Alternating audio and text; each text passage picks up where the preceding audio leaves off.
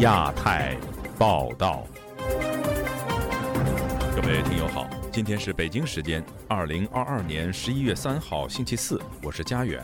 这次亚太报道的主要内容包括：生于疫情，死于清零；兰州三岁男童丧命，家属控诉过度防疫间接杀人；无止境的清零悲剧重演，本台整理十大防疫乱象；疫情商机，北京人忙着养马解弹窗。疫情下的中国，养马经济正当红吗？语言恐吓、肢体暴力，中国战狼外交官满世界斗争。拜登与习近平 G20 可能见面前，东南亚国家又成美中外交抢朋友圈的战场。接下来就请听这次节目的详细内容。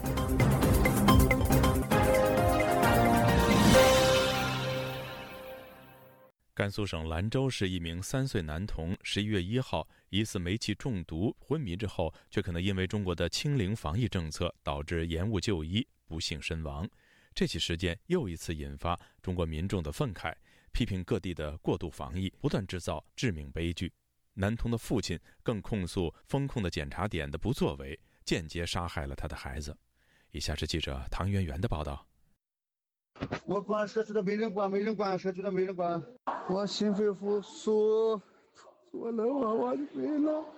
这段兰州市妥信父亲的心碎录音，令中国网民们鼻酸。激起民众一片挞伐声，对中国极端的动态清零政策非常不满。十一月一日中午十二时许，兰州市妥姓男子回家，看见妻子与男童在家中昏厥，立刻对两人进行急救，并对男童实施心肺复苏。男童曾一度恢复呼吸，但没多久后，男童失去知觉，就再也没能醒来。妥信男子想送孩子就医，却出不了门的过程，满是煎熬。妥姓男子一家住的小区遭封控，与许多中国社区一样，防疫期间，封控区的居民需要就医，得经由社区安排或同意才能放行。这一流程的僵化早就让人诟病。综合国际媒体报道，妥信男童的父亲事发当时被要求先拨打一二零一一零再做处置，但男童父亲表示，一二零等了一小时后才打通，却迟迟等不到救护车。直到当天下午两点点多，男童父亲翻越了栏杆，突破封控，叫了计程车，才得以将男童。送医急救，然而因为耽误了黄金救援时间，男童在下午三时被医院宣告抢救无效死亡。因疫情防控延误就医的案例，这三年在中国不断上演，从老人到小孩都有人受害。而兰州男童不幸身亡的案例，又一次引起国际媒体关注。男童的父亲向路透社表示：“我觉得我的儿子是被间接杀害的，在疫情检查点的工作人员什么都没做，他们忽略并回避我儿子需要急救的问。”题没有人给予我们协助，上述的种种原因造成我儿子的死亡。针对兰州男童死亡案，兰州公安七里河分局的警情通报则有不同说法。公安表示，十一月一日十三时四十三分，公安收到群众求助，称有两人在七里河区上西园家中昏倒，其中一名儿童已无呼吸。接警后，分局即派警到场处置，协助群众于十三时五十七分将两人送往医院救治。其中儿童抢救无效死亡。公安局的警情通报上称，经鉴定，男童是因为一氧化碳中毒死亡，还提醒民众，现已进入秋冬时节，要规范使用燃气措施，确保生命安全。这篇警情通告只字未提外界关注的公安是否出警延后，以及是否因风控延误男童就医等问题。同时，据称是男童父亲的百度用户为儿子讨公道，也表示医院给的结果是窒息死。亡不明白为何警方的尸检结果会变成是煤气中毒死亡。这名用户也提到，有不知名人士提出愿意支付人民币十万元，换取男童父亲不再追究社区的责任。不过男童父亲不愿和解。我希望社区可以给我一个正面回应，告诉我当时为什么不放行，为什么告诉我要上报领导，等领导给通知才能放行。时事评论人士马巨则在个人推特上表示，男童父亲在一日晚间被殴打。但男童父亲绝不妥协，不接受兰州政府所说的煤气中毒之说和封口要求。马具还说，孩子父亲已被付红码，限制行动自由。本台无法独立核实这名百度用户是否就是妥信男子，也无法独立核实马具的说法。严格的风控究竟是防病毒还是维稳？一名居住兰州的陈姓男子极为谨慎地地告诉本台记者。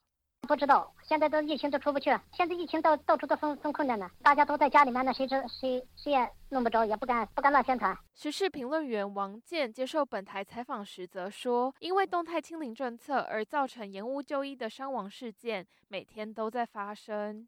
我们叫这叫人道灾难。动态清零最核心的问题是，看上去它是一个医疗政策，其实它是一个对地方官员的一个惩罚机制。只要你这个地方出现了疫情破防，你就失去你的官位，你就没有乌纱帽。所以地方政府，特别是地方官员，无所不用其极的进行什么呢？进行防控，就把你管在家里，不让你出来。在网上，“三岁人生”的关键字疯传，谴责中国政府风控手段。有网民评价：“他才三岁啊，就因为你们所谓的疫情防控耽搁了最佳时机。”我想知道，疫情防控在保护什么？不就是保护生命吗？难道一个三岁小孩的生命不重要吗？你们会感到自责吗？还有，迎着口罩到来，戴着口罩离去，这短短的三年，却是那男孩的一生。王健就说。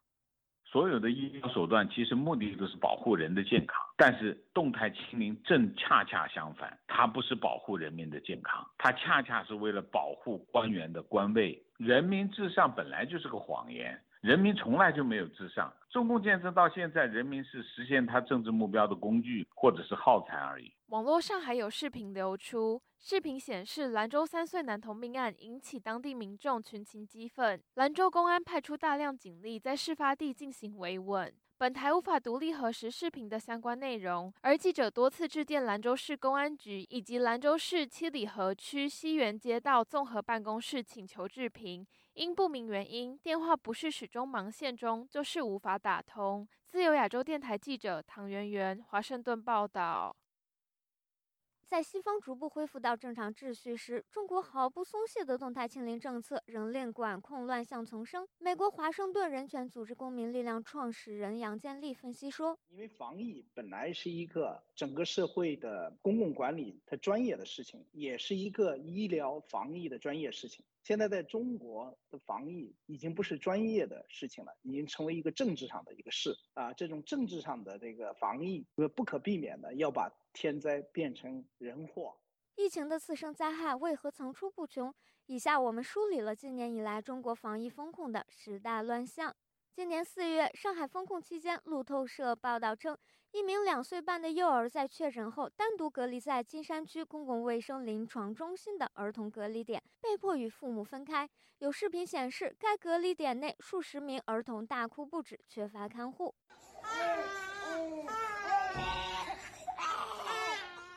金山区卫生公共临床中心随即承认视频属实，但院方表示，视频拍摄时正值儿童病房搬家，一片混乱，是为了腾出更多空间来接收确诊阳性的婴幼儿病患。法国驻上海总领事馆代表欧盟二十四个成员国向上海市政府紧急发函，提出了六点诉求，其中一条强调，无论任何情况，父母和孩子都不能被分开。美国人权组织人权观察中国部研究员王亚秋告诉本台，疫情伴随而来的次生伤害也需要得到重视。他说：“我们都不知道，就对人那种心理创伤到底有多严重。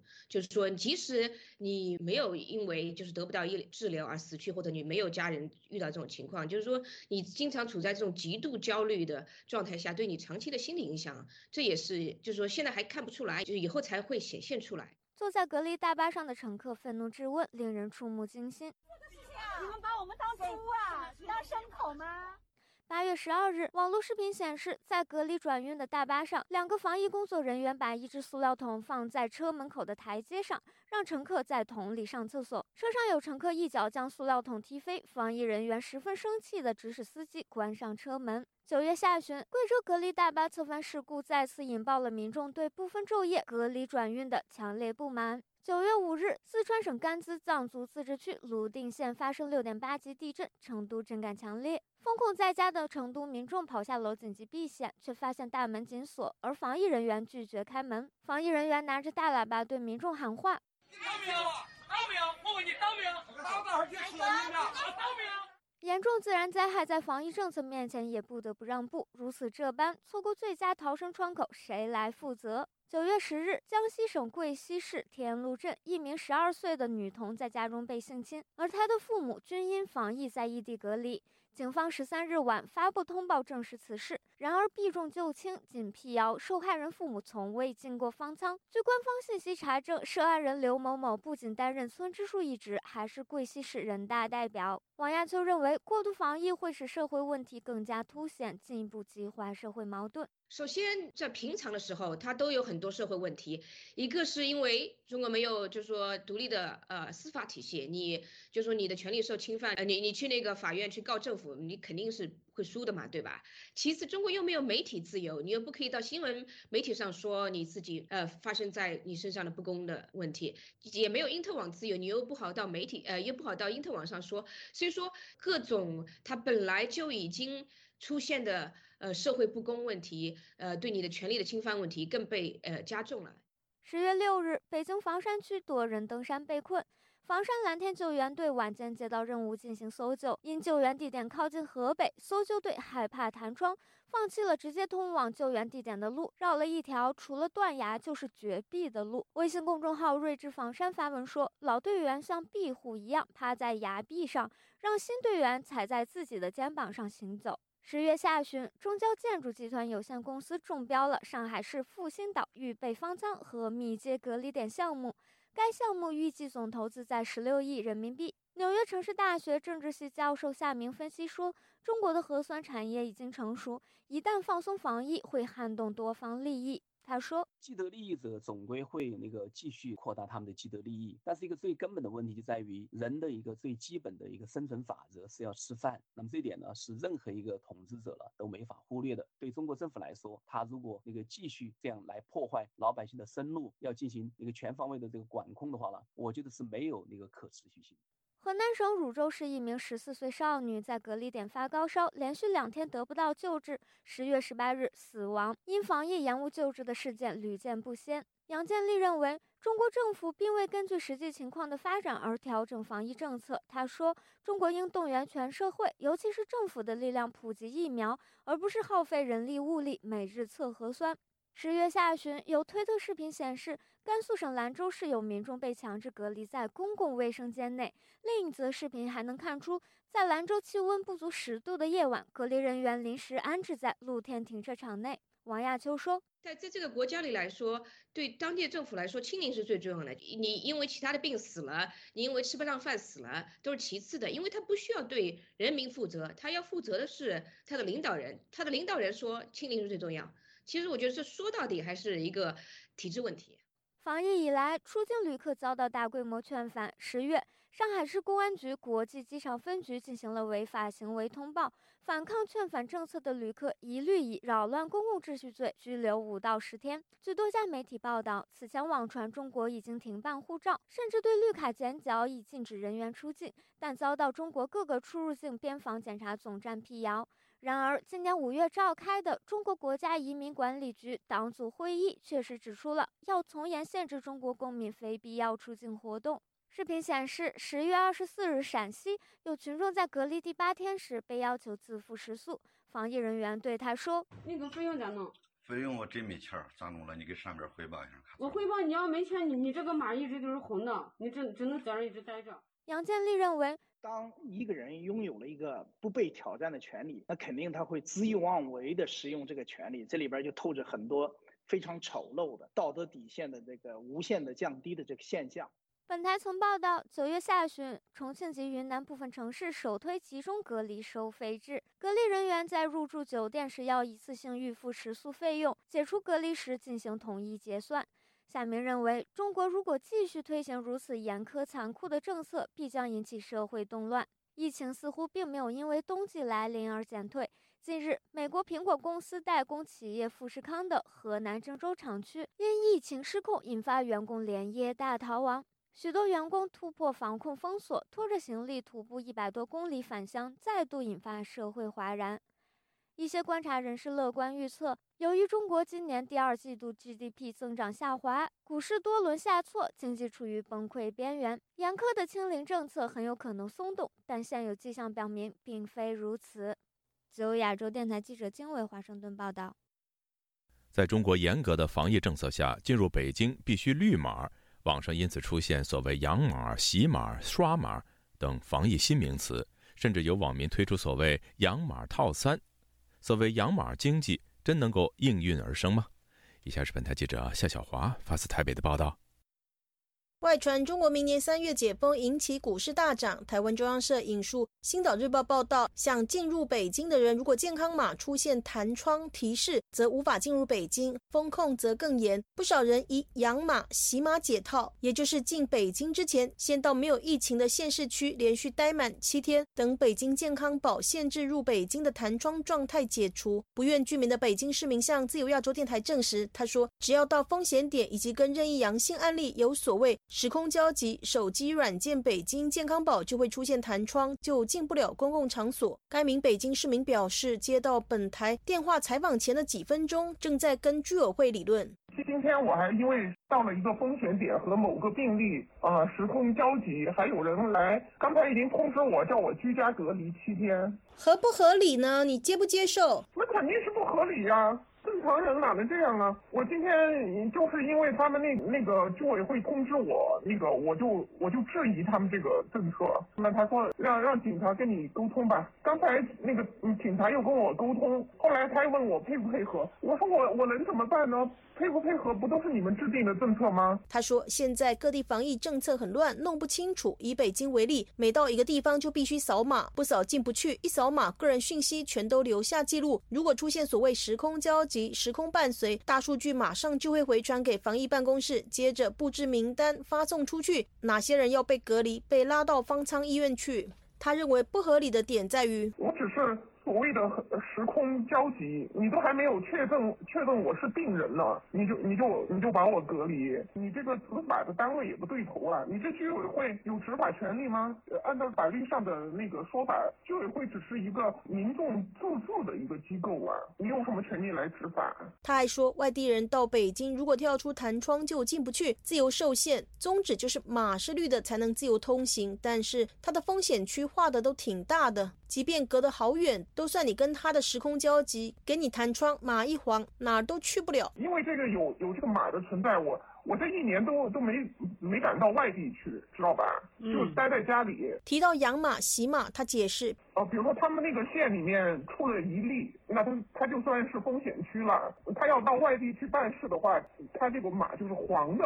他为了去外地办事，就得跑到那个。非风险区那个地方去待个几天，等那个码变绿了，解解除那个弹窗了，然后他才能到外面去。北京市民张先生接受自由亚洲电台采访表示，他出入很小心，每天看疫情发布会，哪里有阳性他就不去，还没遇过健康宝弹窗都是绿码，通行无阻。至于健康宝的准确度如何，张先生评价没有准不准的，他给你变了，你就想办法赶快变回绿的就完了，变回正常就完了。那怎么怎么赶快变回正常？你就赶快给给给给社区报备，然后做三天核酸，没没没没有感染就正常。要做几次核酸？三天，三次。张先生提到，很多亲友都遇到黄码或是红码，必须连续三天三次核酸阳性，弹窗才会解除。微博、推特出现许多有关的讨论，有网民就说：“今日核酸已做，弹窗三依旧，养码第一。养码两个字被固定成一条行之有效的沟通范式，太荒诞了。”另外，有网民在推特就提到，家长们纷纷把孩子先送去周边的城市养马，底下不少人留言献策说：“把手机寄过去就好了，还用活人亲自养马吗？”还有人说：“其实把手机的卡邮过去就更简单了。”还有人说：“出门带手机别开 GPRS 就行了。”有网民就说养马经济悄然兴起，有人推出了养马宝地，因为离地都近，弹窗解除后可以马上进京，或是物价便宜，酒店餐饮都可以在可承受的范围。还说距离西伯波革命圣地不远，可以每天参观一次，接受革命教育，锤炼思想品格。自称有养马商机的不在少数，还有网民宣传养马产业链在此为您服务，想洗吗？红黄绿套餐是选择，适合各地出差的商务伙伴，打钱及绿码自动阻断跳窗。台湾韬略策进协会秘书长吴建中接受自由亚洲电台采访表示，这让他想起以前有个学习强国的软件。当时中国共产党就要求所有的党员每天都要去刷这样的一个呃学习强国，呃上有政策下有对策，所以在网络上面就出现了攻略、出现破解的一个版本，甚至于还有代练代抄的这样的一个版本。可是我们看到现在的这种健康码，因为我们看到各地方基本上现在都是有许多。多的这一些风险或中大风险的这样的一个地区，范围越来越大。现在除了北京之外，其实已经躲无可躲的一个情况。外传中国明年三月要解封，吴建中解读，明年三月中共将召开重要的两会，加上习近平第三任开始要广邀外宾访问，形成朝贡国的体系。在这之前要预做很多的准备，必须层层加码管控北京，成为安全健康的城市。至于养马是否成为新的商机，吴建。中认为，你看有很多城市是有一个人疑似确诊，疑似哦，嗯，然后就整个区子整个封起来了。那 这样的一个管控下去，那中国哪有什么地方是安全的地方？吴建中强调，二十大习近平要求最重要是动态清零政策要持续，任何地方官员不敢冒着被摘乌纱帽的风险。在这个体制下，要透过小技巧康共产党之慨，恐怕不可能。这比较像是网民集思广益如何闪避政策的苦中作乐之举。自由亚洲电台记者夏小华台北报道。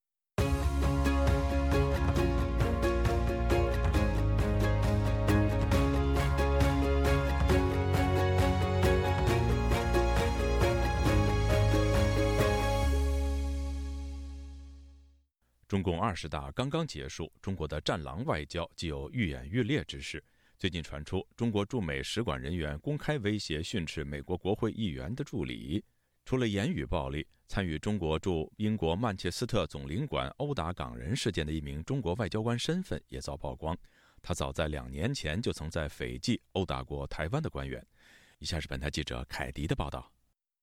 中国“战狼”外交官的霸凌言行又有新个案，这次是跑到他国大使馆举办的活动上。公开恐吓美国国会议员助理，只因为国会议员支持台湾。美国保守派半月刊杂志《国家评论》十一月二号披露，事件发生在东南亚某国使馆在华府举办的活动中。一位不愿具名的国会助理说，他当时站在一群人中，一名中国大使馆政治组人员走近，并对这名助理说，他的老板对台湾的支持将导致战争，并指这位议员将为此负责。这名中国外交官态度强硬且声音很大，以致周围人都躲开了。两周后，在另外一个大使馆的活动中，同一名中国外交官和他的副手又再次找到这名国会议员助理，表达相似的抱怨。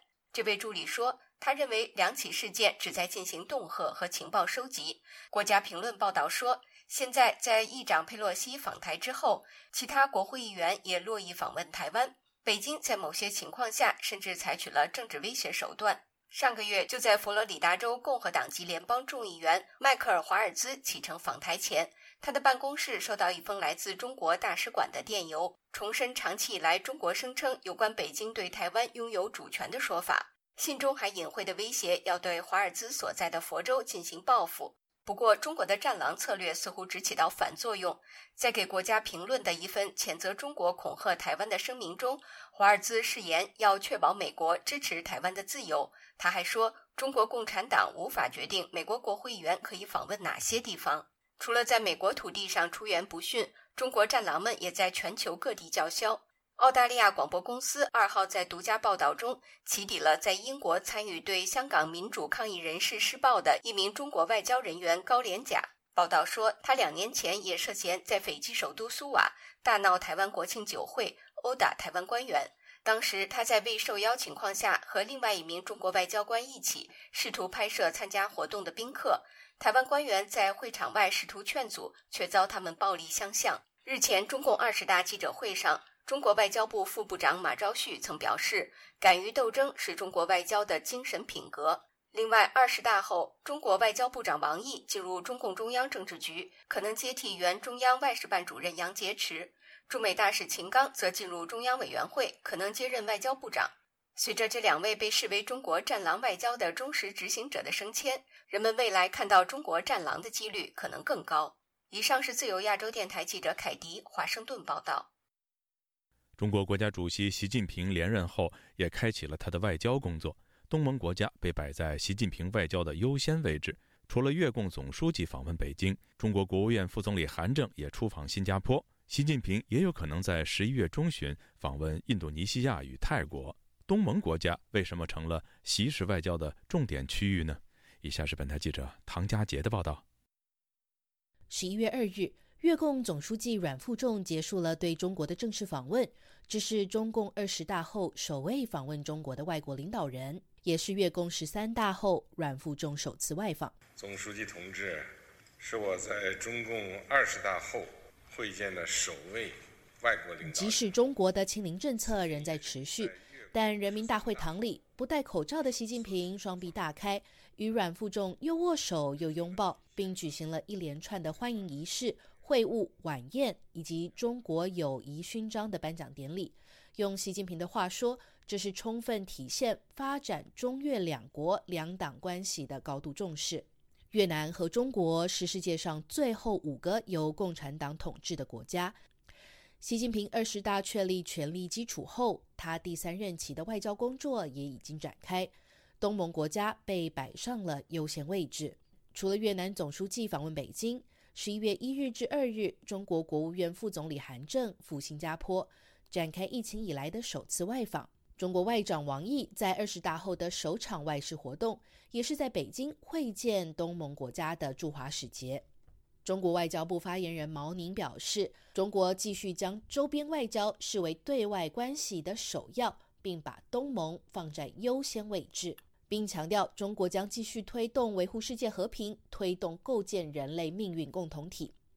虽然中国官方尚未正式宣布，但习近平还预计在今年十一月中出访印度尼西亚和泰国。在美国智库威尔逊中心研究美中关系的钟瑞告诉本台：“习近平的亲自访问会是对各种级别的外交商业渠道的一种认可。”在内华达大学任教的王洪恩则观察，习式外交中推动人类命运共同体的意识形态，就是把所谓的国家发展权写进联合国公约，改写国际上民主人权的定义。而实际上，这个国家发展权是以经济发展之名，提升各国政府掌权者权力的话术。也就是让其他国家无权干预，包含打压个人人权。王洪恩说：“就是习近平他会继续的去巩固他跟呃所谓的第三世界国家或者开发中国家之间的关系。习习近平他会更加强调说各国要全力反对欧美的干政。那这样的话，那就会让各国的独裁政府或是呃威权政府就可以继续长期执政。我觉得，那那他可能也通过这一点会继续拉拢所谓的呃。”第三世界国家一起一起在各地的国际团体之中继续的打压台湾或推动对中国有利的相关进程。东盟国家与中国既是邻居，又有复杂的历史关系。中国已经连续十三年是东盟最大的贸易伙伴，东盟国家更是中国“一带一路”项目的重要合作伙伴。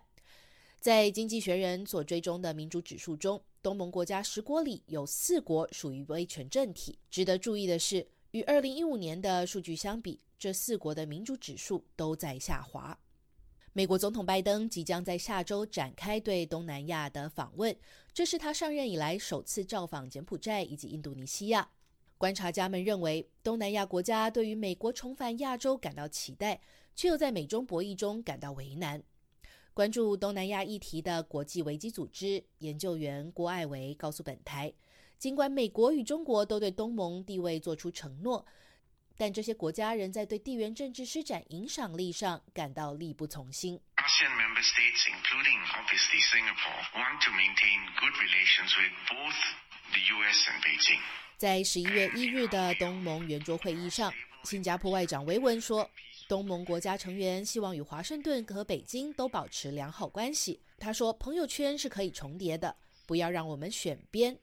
东盟国家也拒绝选边。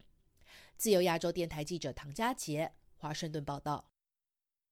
习近平连任总书记后，随即率六常委赴延安以及红旗渠纪念馆视察，并指出红旗渠精神与延安精神一脉相承，年轻一代要发挥愚公移山、自力更生精神。有分析指，这是习近平对中国老百姓打预防针，要大家对长期清零与世界脱钩做好思想准备。今天记者夏小华发自台北的报道。习近平在蝉联第三任总书记之后，第一个行程就率领领导班子六名政治局常委赴中共根据地旧址陕西延安考察，之后又到河南安阳林州市的红旗渠纪念馆视察。他提出，青年要摒弃“骄骄”二气，第一个“骄”是骄傲的“骄”，第二个“骄”是娇贵的“娇”。习近平还说，红旗渠精神与延安精神一脉相承，年轻一代要继承和发扬吃苦耐劳、自力更生、艰苦奋斗的精神。习近平还说，社会主义是拼出来、干出来、拿命换来的。不仅过去如此，新时代也是如此。今天物质生活大为改善，但是愚公移山、艰苦奋斗的精神不能变。官媒新华社三十号发文，题为“沿着总书记的足迹”。红旗渠精神永在。回顾红旗渠是上个世纪六零年代，为了解决靠天等雨的恶劣生存环境，在太行山腰修建引漳入林的水利工程，全长一千五百公里，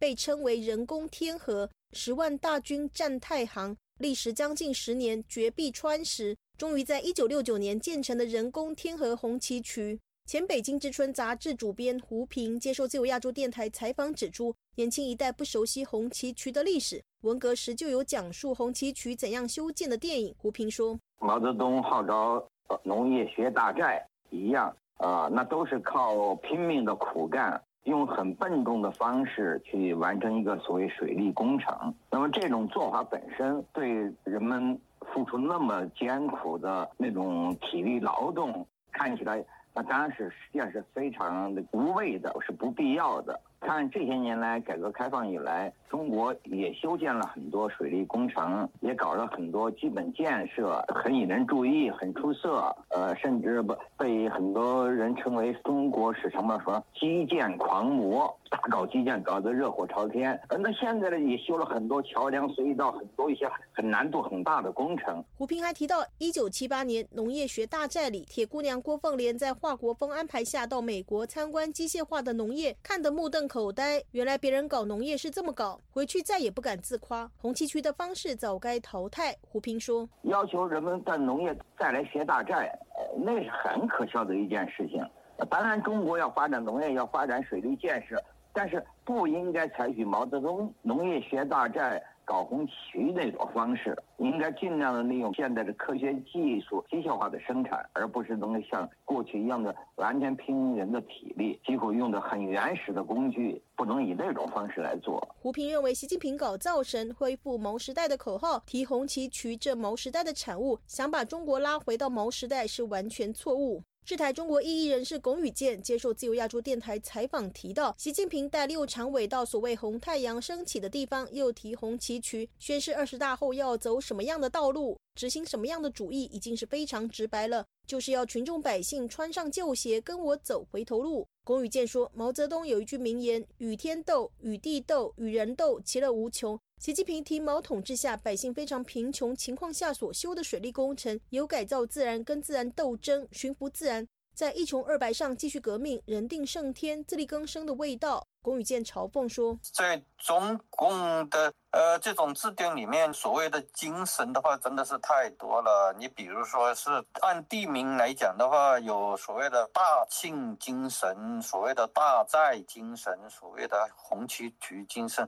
以人来说的话，就有所谓的雷锋精神，有所谓的焦裕禄精神，太多了。所以说，在整个的中国看起来，就像是一个巨大的精神病院。龚宇健提到，年轻一代曾经受到清算文革、批判个人崇拜、批判职务终身制等教育内容，觉得习近平治理下以防疫为名，其实是对民众进行网格化和军事化的管理，大幅的开倒车。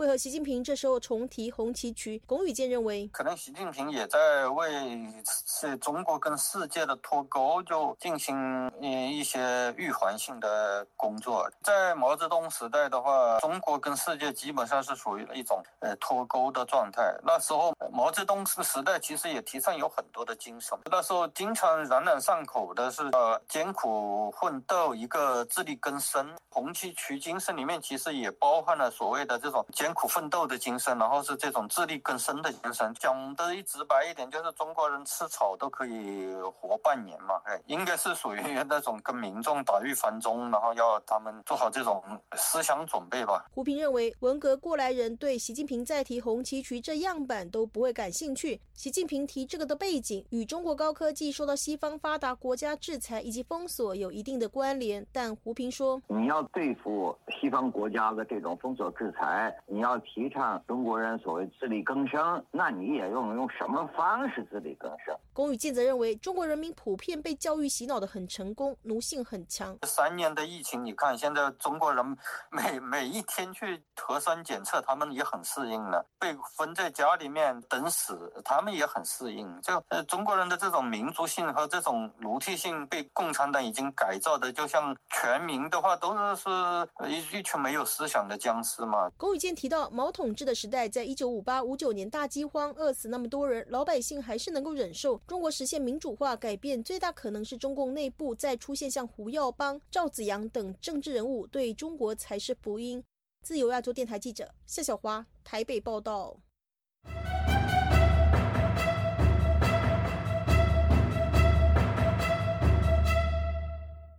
结构生物学家严宁近日宣布，将辞去美国普林斯顿大学的教职，回国出任深圳医学科学院创始院长。这一消息和他2017年离开清华大学一样，再次引发舆论的广泛关注。有生物科学领域的专家认为，严宁回国主要是出于事业的选择，但未必会对其他海外的科学家有示范效应。以下是本台记者王允的报道。在很多人眼里，严宁2017年离开清华，前往普林斯顿大学任教，仿佛就是昨天的事情。但仅过了五年，严宁现在又宣布回国任职，这在很多人心中产生了很大的问号。一位在美国从事生物医学研究的先生，出于安全理由，不具名向本台分析说，严宁回国可以实现他个人的事业抱负。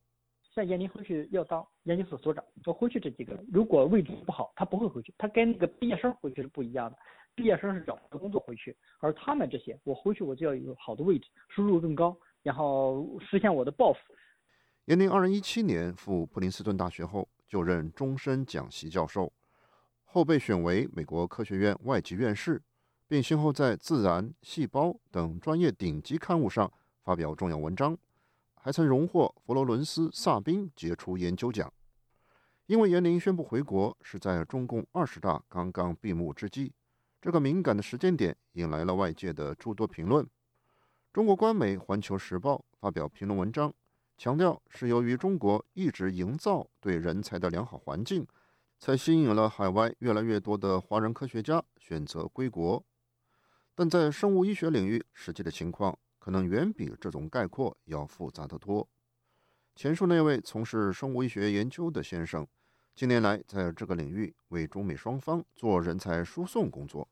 他介绍说，上海今年四月进行的风控，在全国引起了不少的恐慌。他在医学领域的旧日同僚纷纷向他打听润到美国的方式。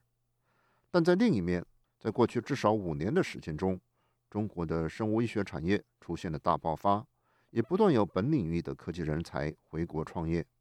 他介绍说：“你知道之前中国没有原研药，但这这五年有了好多中国来自于中国的原研药，甚至有在美国上市的，这刺激了。而且中国有钱嘛，中国到处有热钱在到处跑，所以刺激了这个生物啊医学这种研发的一个劲头。所以很多朋友回去了就做这项目，这好多的。”嗯。另一位在华盛顿地区从事生物科技领域工作，并参与了中国生物科技公司创业的先生，匿名告诉本台，过去几年当中，这个领域确实存在着一个爆发式增长的趋势。二零一八年之前回去的人景况还不错，但二零一八年之后就有所不同，尤其是今年以来，整个行业的情况都很糟糕。以下是同事配音：今年以来就进入寒冬状态了。一级市场也不动了，二级市场更不行。生物科技上市的企业，无论是在香港还是在国内，A 股也好，科创板也好，百分之九十以上都是破发的。尤其是今年下半年以来，完全就按兵不动。这位先生指出，出现这种情况的原因很多，有经济方面的因素，也有金融方面的影响，再加上疫情方面的政策，其实现在国内的环境并不好。但他强调，严宁回国和一般的科研人才回国还不一样。他创院的深圳医学科学院实际有政府的加持，所以他回去的情况属于个例，难以从中看出普遍的趋势。美国华盛顿民间机构信息与战略研究所所长李恒清则对科技人才回流的前景表达了悲观的情绪。现在是不是有可能会出现这种二次回流？我说这答案肯定是否定的。中国那个地方目前的这些政策呀，它都不适合这些人做。这个在过去的二十多年当中，回去了至少几十万人是有了，但是这些人并没有发挥他们应该发挥的作用。李恒清说。他不少清华大学的同学从美国回去参与科技创业，很多人很快就回来了，纷纷表示水土不服，无法接受国内做事的方式。自由亚洲电台王允华盛顿报道。曾经参与北京新公民运动、现居美国加州湾区的李刚，近日发现自己的社交软件电报账号被人盗走。在这之后，有人使用李刚被盗走的账号冒充李刚，对更多来自中国、现居加州湾区的异议人士进行盗号和威胁。详情，请听本台记者孙成的报道。李刚告诉记者，他的账号被盗一事发生在十月二十九日，当时另一位异议人士的电报账号用加密频道与他进行了联系，他的号实际上已经被盗了。他就说：“那我可能看到两个跟你聊天的记录啊，因为他那头开了一个加密的频道，所以我看确实是两个。我跟解释了，他把他的截图给我看，然后让我把截图给他看。同时呢，他用别的设备登录我的账号，这时候他的 Gram 会给你一个验证码，这个验证码呢，在这个截图上能看得到的。电报是一款以安全性著称的社交软件，被中国、伊朗、俄罗斯等国的异议人士广泛使用。这一软件拥有与人用加密频道另开一个对话窗口进行聊天。”从而提高聊天私密性的功能。当有另外的设备试图登录一个人的电报账号时，这个账号的所有者会在自己的电报上通过对话窗口收到一个验证码，从而确保这次登录由账号所有者本人进行。由于李刚发给盗号者的截图上包含了他自己收到的验证码，因此他的账号很快也被盗走了。他讲述之后的情况说道。他登录账号，这时候我发现我登录账号登不进去了，把我踢下来了。然后他就用我的账号就开始骗。记者在十一月一日联系了李刚被盗走的电报账号李一刀二零二二，对方表示自己是李刚。记者则表示，由于听闻李刚被盗号，因此希望对方提供一段自己的语音。对方随后则发来了一段语音，说道：“我以前的电报是用国内的手机号注册，但国内手机号现在不用了，不用了。这个东西，呃，登录的时候需要什么？”短信确认，那这个就没办法了吧？记者随后表示希望与对方进行通话，对方却表示不方便，且对方已将账号设置成了拒绝接听来电。记者又询问对方目前电报账号是否捆绑了美国手机，得到了对方肯定的回答。但当记者询问这一美国手机号是多少以后，对方就再也没有了回应。由于这段语音发送者的声音与李刚不同，因此可以确认使用这个账号的人已经不是李刚了。在李刚遭遇盗号之后。盗号者使用着李刚被盗走的电报账号冒充李刚，与多位来自中国、现居旧金山湾区的异议人士进行联系，试图用同样手法进行盗号。被盗走账号的人有民运团体湾区民主战车成员湛江，险些在十一月一日被盗走账号的同一团体成员刘耀华。向记者讲述了他的遭遇，也是那个套路，就是你看我怎么有两个一样的号，我就跟他说我是不是被盗号了，他那边还说我也不清楚啊，是不是中共搞的，然后又来了一套，就说你给我截个图。随后刘耀华向对方提供了截图，但由于刘耀华的电报软件当时没有收到验证码，因此截图中没有出现验证码的信息。不过刘耀华的电报软件也收到提醒。表示有一部地址处在香港的中国品牌 OPPO 安卓手机登录他的电报账号，IP 为一五零点一二九点四三点二二一。记者查询了这一 IP 地址在网上的相关信息，发现他曾在今年八月二十九日被定位在中国江苏省镇江市润州区。现居加州湾区的中国民主教育基金会理事郑云，则在十一月一日与冒充李刚的盗号者进行了聊天，遭到了对方的辱骂和威胁。对方用文字表示：“早晚给你一锅端了。”国外不是法外之地，并辱骂郑云为忘本的杂种。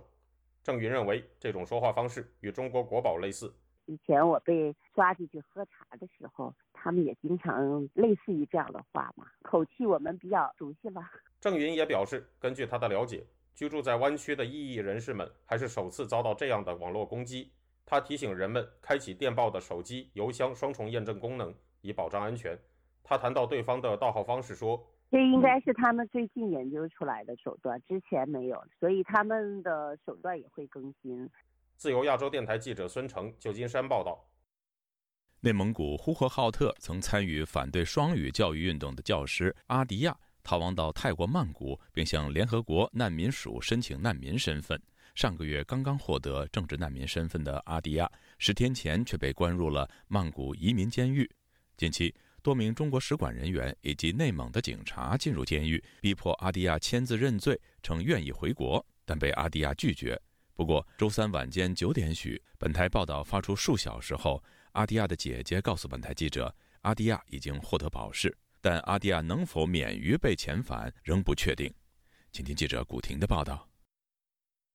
今年十月五号，已获得联合国难民身份的内蒙古流亡活动人士阿迪亚，在曼谷郊区的出租屋处被泰国移民警察逮捕。其后，阿迪亚立即被迫在曼谷移民拘留中心的一个小牢房内多次与中国大使馆官员会面，当时没有任何泰国人员在场。中国使馆人员指责阿迪亚违反了中国的相关法律，包括。非法占用他人财产，并要求他签署认罪并愿意回国的信。阿迪亚拒绝签字。海外内蒙古人民党驻伦敦代表恩和吉日嘎朗本周三告诉自由亚洲电台，阿迪亚目前被羁押在曼谷移民监狱内。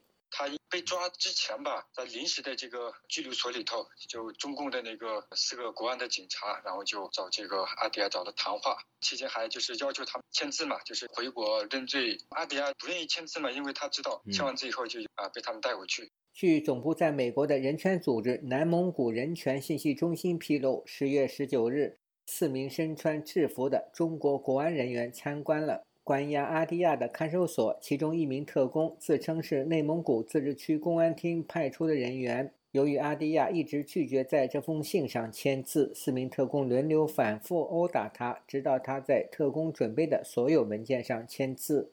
本台联系到阿迪亚的姐姐国燕，她说正在曼谷展开营救弟弟的行动。他现在呃还在被关。昨天的时候，我们把保释金呢都凑齐了。那个担保的人说今天去办手续。对于阿迪亚被羁押期间遭到来自中国的国安人员殴打和逼迫写认罪书，国燕说，有一个人是内蒙古公安厅的，嗯，呃，其他的是具体从哪些哪个地方来，我们还不确定。他是公安系统的人，都是啊。国燕说，他已经把此事的来龙去脉告知联合国难民署。如果阿迪亚拒绝回国，泰国警方就不能将他引渡中国。被迫写了一些东西，然后说如果你不同意的话，呃，就可以否认，就是可以不回去。我们这边就得到了确切的答案以后，我们就坚决不回去。三十四岁的阿迪亚于去年二月从柬埔寨越境赴泰国寻求政治庇护，他现已取得联合国难民署发出的难民身份证。但是，中国大使馆和泰国当局都告诉他，驱逐程序正在进行中。阿迪亚的姐姐国燕说，弟弟曾在内蒙古首府呼和浩特经营一家蒙古语培训中心，教蒙古族学生蒙古语和软件编程。他还参与了2020年9月在内蒙古的反对双语教育维权活动。对他主要是有一个双语教育嘛，禁止用我们自己的语言去学习课本上的东西。到现在为止，有很多人在反对。嗯。二零二零年九月，阿迪亚参与了针对中国政府所谓“第二代双语教育政策”的抗议活动。十月，阿迪亚的培训中心以非法企业之名被关闭。现旅居德国的南蒙古议会主席席海明认为。阿迪亚面临被中国遣返的命运，说明中国当局对两年前发生的那一场抗争运动采取镇压手段。他呼吁国际社会关注蒙古族人在中国境内的生存环境。他对本台说：“与南蒙古保护母语运动中被镇压，甚至被逃往国外，但是在国外又得不到安全保证，即便是联合国难民署已经公认了他的身份，但是呢，中国政府在海外啊大量搞这个治外法权吧，在很多国家都设立秘密据点，追踪和镇压海外反抗或者试图逃往海外的人。记者截稿前，阿迪亚的保释还在进行中。自由亚洲电台记者古婷报道。中国当局被指在荷兰设立公安办公室的事件持续发酵，荷兰政府下令中国立即关闭境内的警察站，并要求中国政府作出解释。据了解，这些警察站与中国地方政府关系密切，表面上是为海外中国公民提供服务，但实际上另有任务，包括以各种手段胁迫异议人士返回中国。详情，请听记者高峰的报道。荷兰媒体上星期揭发，中国自2018年起在阿姆斯特丹和鹿特丹营运海外服务站，引起广泛回响。荷兰政府11月1日采取行动，外长吴克斯特拉表示，由于中国当局并未向荷兰提交设立警察站的申请许可，外交部已通知中国大使。警察站必须立即关闭。荷兰外交部正调查事件，并要求中国大使为设立警察站作出解释。流亡荷兰的中国异议人士王景瑜，从今年二月开始，曾多次被自称中国海外服务站的人员滋扰。他对于荷兰政府的决定表示欣慰。我也希望荷兰政府能够。用法律制裁，呃，所谓的中国海外警察，逮捕驱逐中国海外警察。之前呢，呃，荷兰的外交部也声明，荷兰警察正在制定计划保护我们。国际人权非政府组织保护卫士两个月前曾就中国在海外设立警察站发表调查报告。保护卫士台湾办公室研究员陈燕婷表示。该组织最初是经由中国地方政府的网络平台发现蛛丝马迹。福州公安局发布了这个海外一一零，它是一一整个线上网络的平台，可以让呃让海外的民众报案，同时之间他在海外设立很多的这种服务站，就等于是线上跟实体的这种站点的呃呃互相搭配的运作这样的一个系统。这个全部都是公开资料，这个都是。福州公布了这些所有的站点的城市，然后还有这些站点的联络电话跟地址。除了福州政府，据保护卫士了解，浙江的青田和温州，以及江苏的南通，都在海外设有警察站。陈燕婷分析说，这类站点会以海外服务站作为包装，声称是专为当地华人设立的非政府组织。与中国政府没有关联，但有理由相信事实刚好相反。例如说，用这些海外服务站来追踪当地的被中共称为呃嫌犯的一些人，对他们施压，然后逼迫他们回国。我们会去怀疑是不是也有呃情报的目的，搭建就是中国政府的的一一个海外的情报网，是不是要透过这样子的方式，向？中国国内的人民展示说：“哦，我们政府很强大，嗯，不管这些逃犯逃到哪些地方，世界各国，你们终究必须要回国面对司法的处罚。”身在荷兰的中国观察人士林生亮警告说：“中国政府会不惜一切打压海外的意见人士。中国的意见人士或维权人士，无论你走到世界的任何一个地方。”寻求庇护，你们的安全都可能得不到保障。中共会不惜一切代价和不择手段，在世界各国进行打压。这种打压是全方位的、多个渠道的，包括各种包装的同乡会、留学生协会，甚至是一些教会，都在所难免。除了荷兰，爱尔兰政府上星期也要求中方关闭。设在首都都柏林的海外服务站，爱尔兰外交部表示，中方事前没有要求设立有关办事处，强调所有外国机构在境内的活动必须符合国际法和当地法律。自由亚洲电台记者高峰香港报道。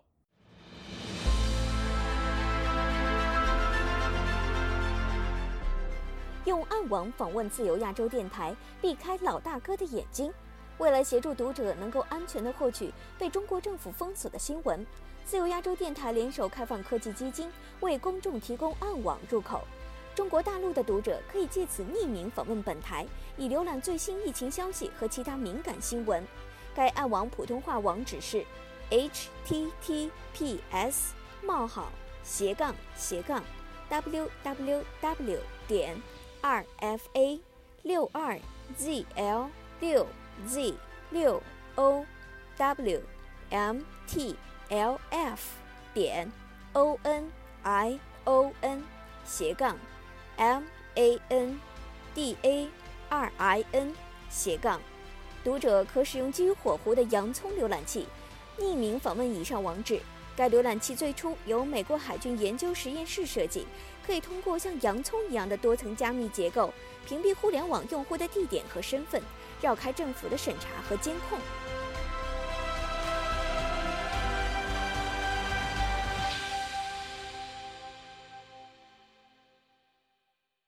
听众朋友，接下来我们再关注几条其他方面的消息。中国执行动态清零方针，力推常态化核酸检测，裁员来自地方政府，但多地近期发出通告，十一月起常态化核酸检测改为付费制，部分地方仅对重点行业人员、风险行业人员免费提供。台湾在近期东亚安保态势中的战略地位明显提升，韩国政府正考虑派遣曾担任参谋总长的预备役四星将领出任韩国驻台湾代表。韩国外交部预计将在十一月底前公布尹锡悦政府第二波驻外代表人事案。如果确定这项人事案，新任驻台湾代表将是一九九二年台韩断交以来层级最高的人士。韩国与台湾断交并与中国建交后，一向保持所谓“一中”政策，驻台湾大使馆名称也是因此改以台湾首都台北称呼。如果真的派遣四星将领担任驻台湾的代表，对台湾的重视程度可以说是回到了断交之前，可能引起北京当局的反弹，成为这项人事案的一大不确定因素。各位听众，这次的亚太报道播送完了，谢谢收听，再会。